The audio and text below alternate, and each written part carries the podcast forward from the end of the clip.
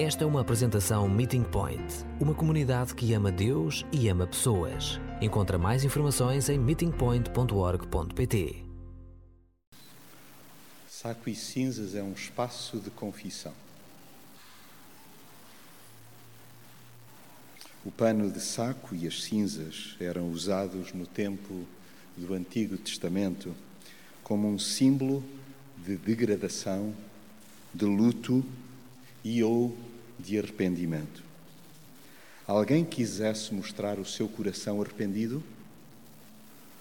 Frequentemente usava um saco de pano.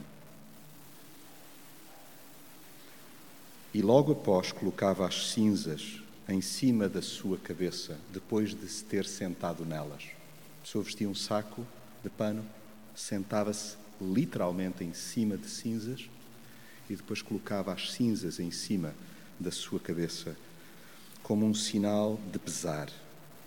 O pano de saco era um material geralmente grosso, feito de pelo de animal, poderia ser de cabra, o que o tornava bastante desconfortável de usar.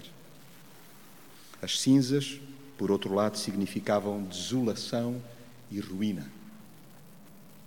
Algo que, muito bem, cristãos hoje poderiam estar a fazer literalmente pelo que estão a viver na Ucrânia.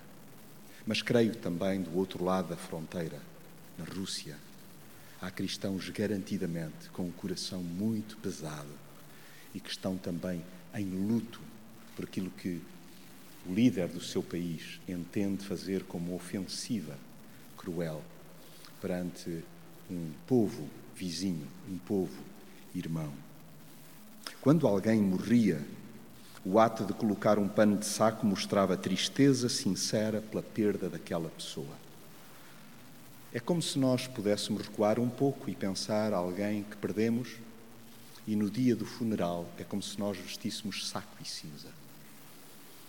Por força da dor, da dilaceração do nosso coração. As cinzas acompanhavam o pano de saco em tempos de desastre nacional ou arrependimento do pecado.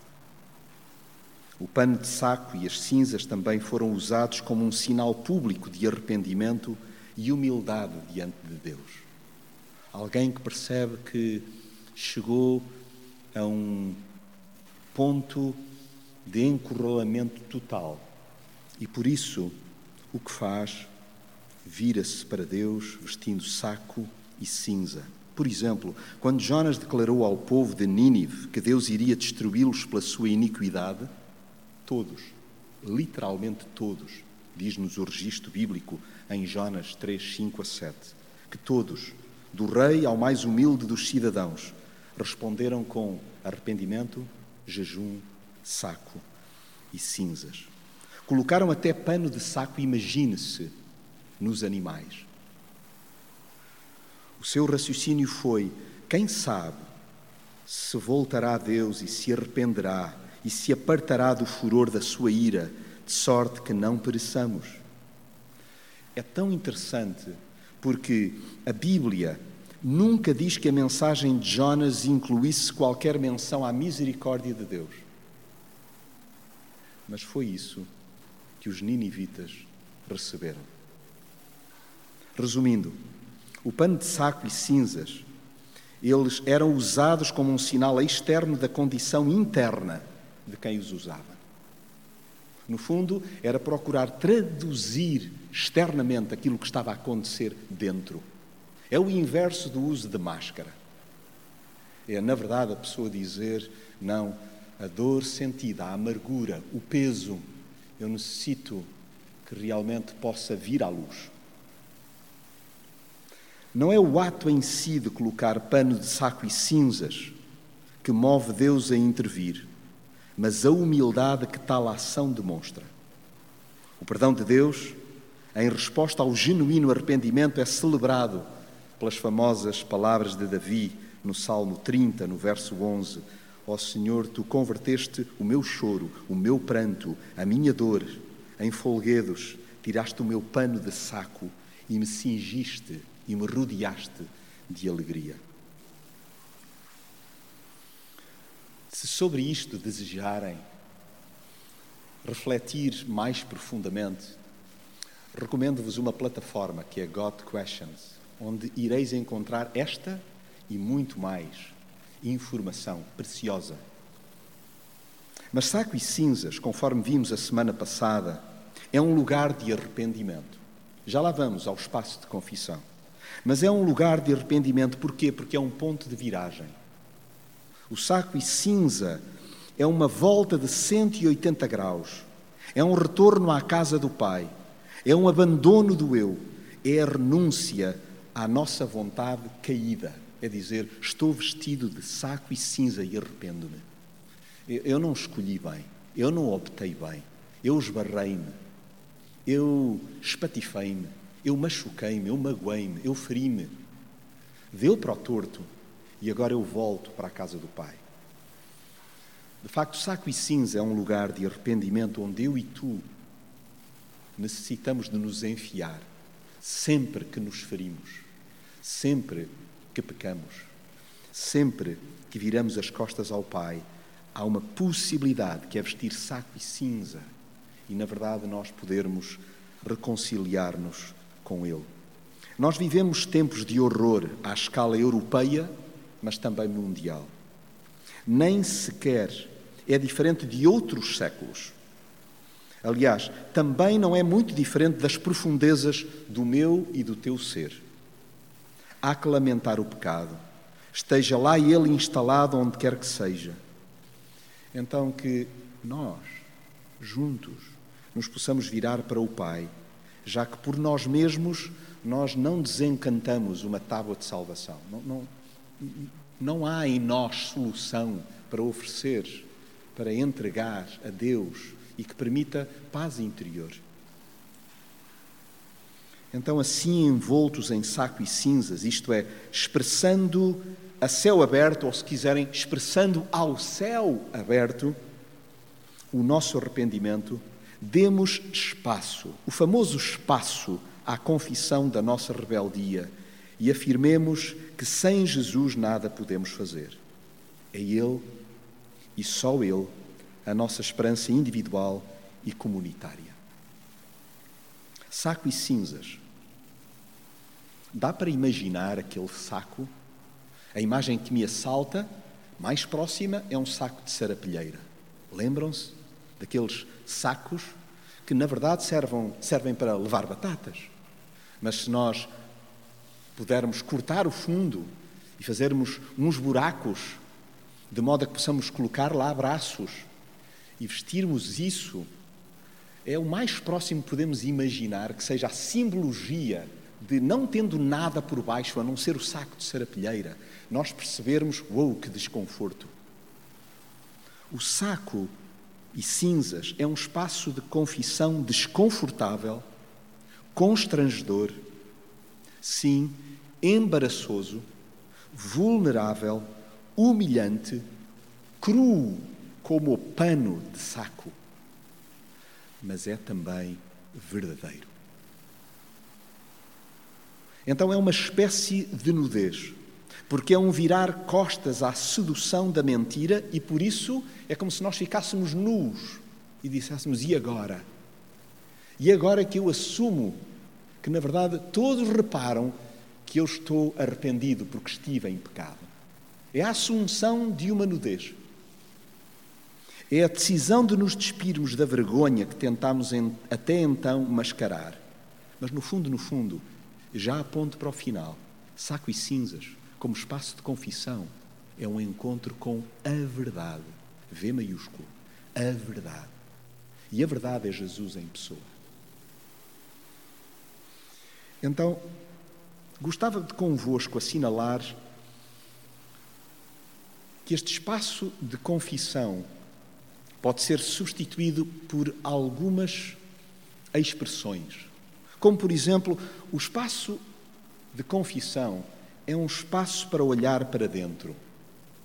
E recorro a um dos textos bíblicos que sustenta a nossa reflexão. E convido-vos a olhardes para Levítico, no capítulo cinco, no verso cinco. Aliás, todo o livro de Levítico é particularmente intenso, profundo, duro, cru, mas verdadeiro, para nos dizer o que fazer quando pecamos.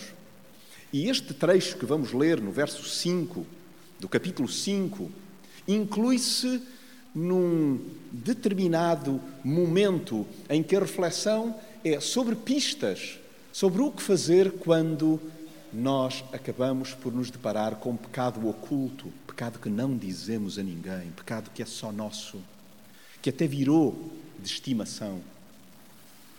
E lerei em três versões distintas, porque isso alarga a nossa compreensão. Levítico cinco cinco. Na versão A Bíblia para Todos diz: quem incorreu numa culpa destas, e nós não sabemos bem o quê, mas é um pecado oculto, quem incorreu numa culpa destas deve declarar em que é que se tornou culpado.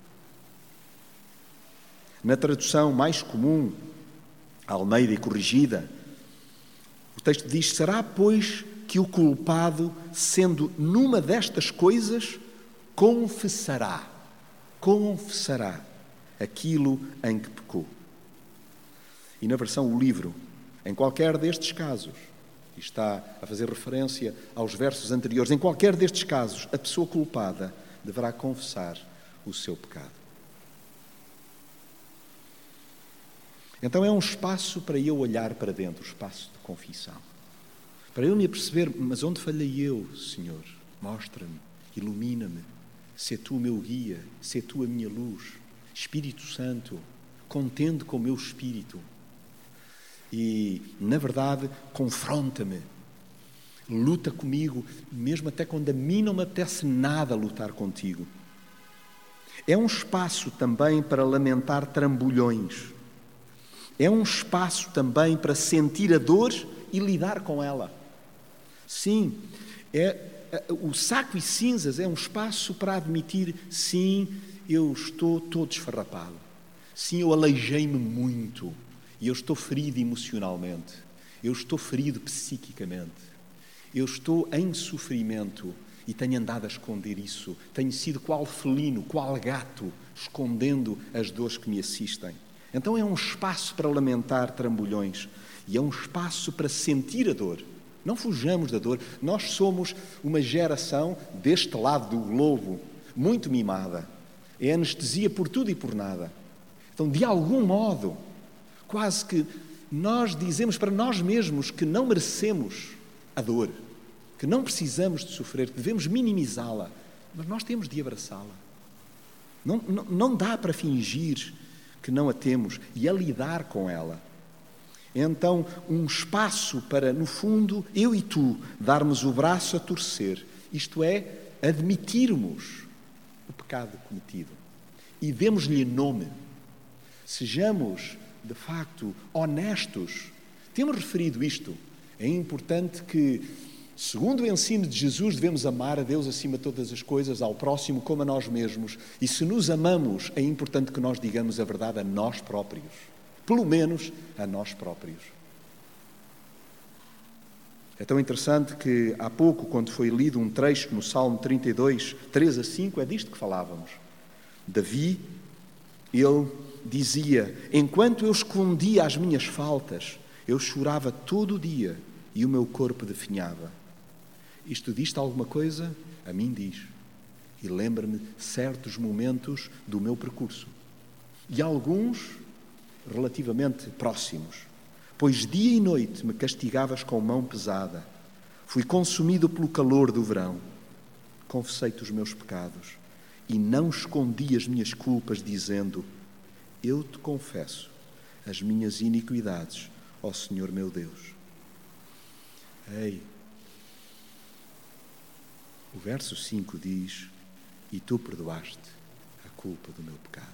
Então, o saco e cinza, este espaço de confissão, não é para me esmagar, não é para me diminuir, não é para me oprimir, não é para me apontar, não é para que eu fique completamente de rastros e sem esperança.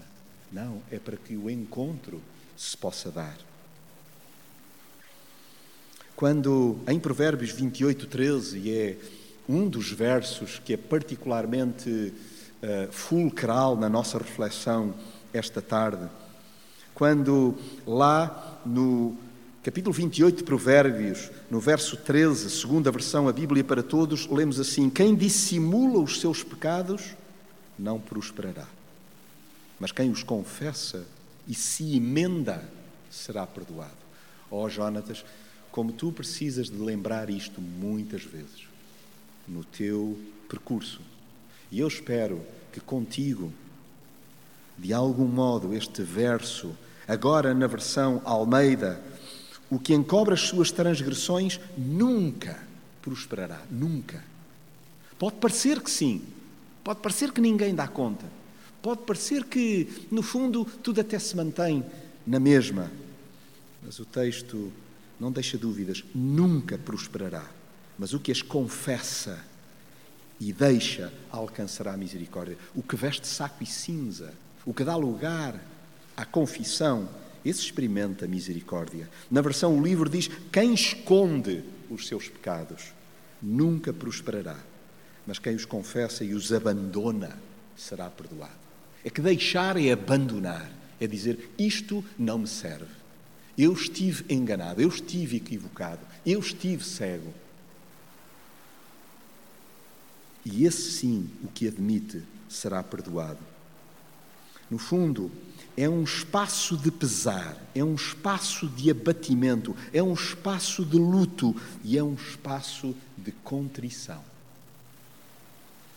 Lembram-se, quando há pouco escutávamos Lucas dezoito, e eu fico-me pelo verso treze, o cobrador de impostos, o improvável, o fiel improvável, o confessor improvável, o malandro, o vigarista, o abusador, o que passava a perna a toda a gente, o enganador, é o cobrador de impostos, sou eu. Não sei se é violento para ti escutar, és tu, mas sou eu, primeiramente. O cobrador de impostos ficou à distância e nem sequer se atrevia a levantar os olhos para o céu. Já te aconteceu? A vergonha é tanta que erguer os olhos, cruzar os olhos com alguém e então com o Pai, não queremos diálogo, não queremos conversa. Mas ele ergueu os olhos para o céu, aliás, sem sequer levantar os olhos para o céu, apenas batia com a mão no peito e dizia: ó meu Deus, tem compaixão de mim que sou pecador. É a oração de confissão que tem varrido a história. É a oração que me vale, é a oração que te vale, é a oração que me serve, é a oração que te serve. Deixemos de florear os erros e interiorizemos a máxima proverbial que ainda há pouco escutávamos: quem dissimula os seus pecados não prosperará, mas quem os confessa e se emenda será perdoado. Ouso já colocar a questão: porventura, saio eu deste tempo de reflexão, esteja aqui agora, a escutar mais adiante por repetição, ou estando eu num outro lugar, diante da palavra, ouso eu dizer: sim, eu vou aproveitar agora diante do Pai no silêncio do meu coração. Senhor, eu visto saco e cinza. Este é um tempo de lamento, é um tempo de choro e é um tempo para que eu possa voltar a sorrir. Porque sem o teu perdão, sem a verdade, a tua verdade na minha vida, eu não irei longe. Então, na verdade, o espaço de confissão, saco e cinza, é um espaço para a verdade. Jesus em pessoa. Porque em primeiro de João, no capítulo um, verso oito a nove, e eu gostava de ler mais uma vez nas três versões. A primeira, na versão Bíblia para Todos: se dissermos que não temos pecado, enganamo-nos a nós próprios e faltamos à verdade. No fundo, nós estamos a mentir para nós próprios. A Deus nós não, não enganamos. Mas se confessarmos os nossos pecados, Deus, que é fiel e justo, perdoará os nossos pecados e nos purificará de todo o mal. Segundo a versão Almeida, diz que se dissermos que não temos pecado, enganamo-nos a nós mesmos e não há verdade em nós. Não há. Se confessarmos os nossos pecados, Ele é fiel e justo para nos perdoar os pecados e nos purificar de toda a injustiça. Então, não é nós pensarmos, bom, este pecado, isto Deus não tem chance, nem Deus aguenta isto. Deus lida com o meu pecado na totalidade. Então, a, a Deus não apoquenta a quantidade, nem, digamos, o quão trágica seja a minha e a tua história. Aquele lapso, ocorrido na infância, na adolescência, na idade adulta, enquanto solteira, enquanto viúvo, enquanto casado, na verdade não há nada que, se eu confessar, o Senhor não possa perdoar e purificar. Isto são boas notícias. Isto são maravilhosas notícias. Isto quer dizer que há esperança para mim. E acreditem, se há esperança para mim, há esperança para ti. Na verdade, há um perigo imenso em alijar responsabilidades sobre o pecado que nos aflige. Negar essa rebeldia interior, mais do que um tiro no pé, é um morteiro na alma. Sacudir a água do capote pode até aparentar ser uma solução fácil, mas não passa de um remedeio inútil e lamentável. E, aliás, atirar para cima de terceiros a inclinação para a desobediência, ou alegar que esta se deve a circunstâncias adversas, são apenas meras desculpas de mau pecador. E como isto me acontece tanto? Atribuir responsabilidade ao outro daquilo que só eu tenho que assumir. O pior de tudo é que, além de nos enganarmos a nós mesmos e faltarmos à verdade, fazemos de Deus mentiroso. Livremo-nos de ofender ostensivamente aquele que nos criou. Nada melhor do que começar por admitir sem rodeios que pecamos. Eu peco. Tu pecas? E como fica difícil se depois eu tiver de admitir especificamente em quê, quando, como. Então, quando nós olhamos para este trecho, percebemos que, confessando que pecamos, Deus, que é fiel e justo, perdoará os nossos pecados e nos purificará de todo o mal. Gosto tanto desta versão. Não só da injustiça, mas é de todo o mal. O que infligimos a outros e aquele que, inclusive, acabamos por direcionar para nós. Há perdão para todo o coração arrependido. Opte-se, pois, pela contrição em vez da obstinação. E caminhando para o final, eu gostava de recuperar a leitura de Lucas quinze, vinte a vinte e quatro. Vamos mirar o Pai. O que é que acontece quando nós estamos vestidos de saco e cinza? O que é que acontece quando nós chegamos andrajosos, rotos, feridos, escavacados, cheios de vergonha, nem sabendo se vamos devagarinho, se vamos mais rápido, nem sabendo o que dizer, até articulando o discurso? O texto diz assim: levantou-se, eu levantei-me, tu levantas-te, e voltou para o Pai. Mas ele ainda vinha longe de casa, e já o Pai o tinha visto.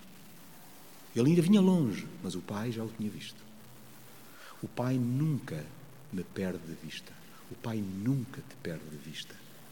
Cheio de ternura, correu para ele, apertou-o nos braços. Até quem não gosta de abraços precisa do abraço do Pai. Porque esse é o abraço do perdão. Cobriu-o de beijos. Cobriu-o de beijos. O filho disse-lhe: Pai, pequei contra Deus, ou pequei contra o céu e contra ti. Já nem mereço ser teu filho. É isto, é a confissão. Tem misericórdia de mim, tem compaixão de mim, porque eu pequei, eu sou um pecador. Mas o Pai ordenou logo. O filho tinha acabado de dizer: já nem mereço ser teu filho. Eu não tenho perdão. E o Pai logo, logo de imediato, ele ordena. Ele dá uma ordem aos empregados. Ele diz: Tragam depressa o melhor fato e vistam-lho. Então vejam, saco e cinza. Ele diz, ponham-lhe a melhor fatiota. Ponham-lhe o melhor vestido, porque é a minha filha que volta. Porque é o meu filho que está a voltar. Ponham-lhe também um anel no dedo, símbolo de aliança, e sandálias nos pés. Tragam o bezerro mais gordo e matam-no, e matem-no. Vamos fazer um banquete, porque este meu filho estava morto e voltou a viver. Estava perdido e apareceu. E começaram com a festa. Sim, é importante admitir que há alturas em que nós nos distanciamos tanto que julgamos que já não somos filhos. Mas o pai diz, não, tu és meu filho, tu és minha filha. Então, mediante a confissão, o retorno para casa, o pai visa bem mais do que isso, ou seja, o restabelecimento de um relacionamento por mim e por ti rompido. Ele não deseja só um voltar para casa, ele deseja intimidade, ele deseja proximidade. E ele fala de uma forma perfeita, sem sermões, sem reprimendas e nem sequer com indiretas. Esse não é o jeito do pai, é o meu, é o nosso humano. De, bom, tu, tudo bem, mas... E acabamos por cobrar. O amor do pai não julga, não cobra, não atira em rosto. Ele recebe-nos simplesmente de braços abertos, mediante a nossa disposição para correr na sua direção. Ele veste-nos com a sua honra e calça-nos com o seu amor. Assume o ónus de uma aliança connosco. Põe-nos um dedo, um anel no dedo, tratando-nos como se jamais tivéssemos partido. Essa é a beleza do amor perfeito do Pai, do amor extravagante do Pai. Ele perdoa-nos sem restrições. Sim, é para ti, é para mim. Esta convicção profunda de que Ele nos perdoa sem restrições, bastando que nós vistamos saco e cinza, este lugar de arrependimento e este espaço de confissão. E Ele faz uma festa descomunal para celebrar o reencontro por Ele sempre desejado. Temos ou não temos um Pai maravilhoso?